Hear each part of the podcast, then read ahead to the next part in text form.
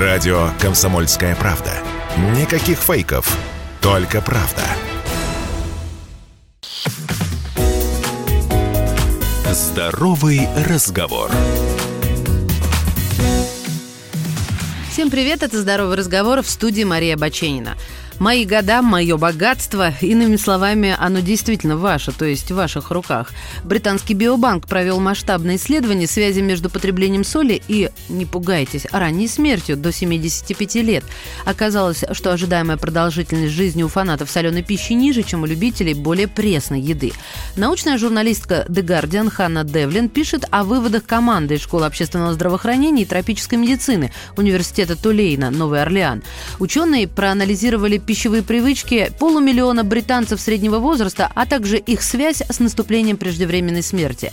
Выяснилось, что привычка досаливать уже готовую пищу сокращает продолжительность жизни мужчин более чем на два года, а женщин на полтора.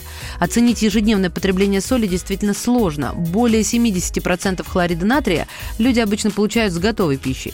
Но от 8 до 20% приходится на так называемую дополнительную соль. Те самые пару щепоток, которые мы добавляем в готовое блюдо. Исследователи Исследователи Биобанка, одного из крупнейших в мире хранилищ генетической информации, провели анкетирование более полумиллиона человек и выяснили их пищевые привычки, в том числе по части добавления соли. Люди присоединялись к эксперименту с 2006 по 2010 год и наблюдались в течение 9 лет.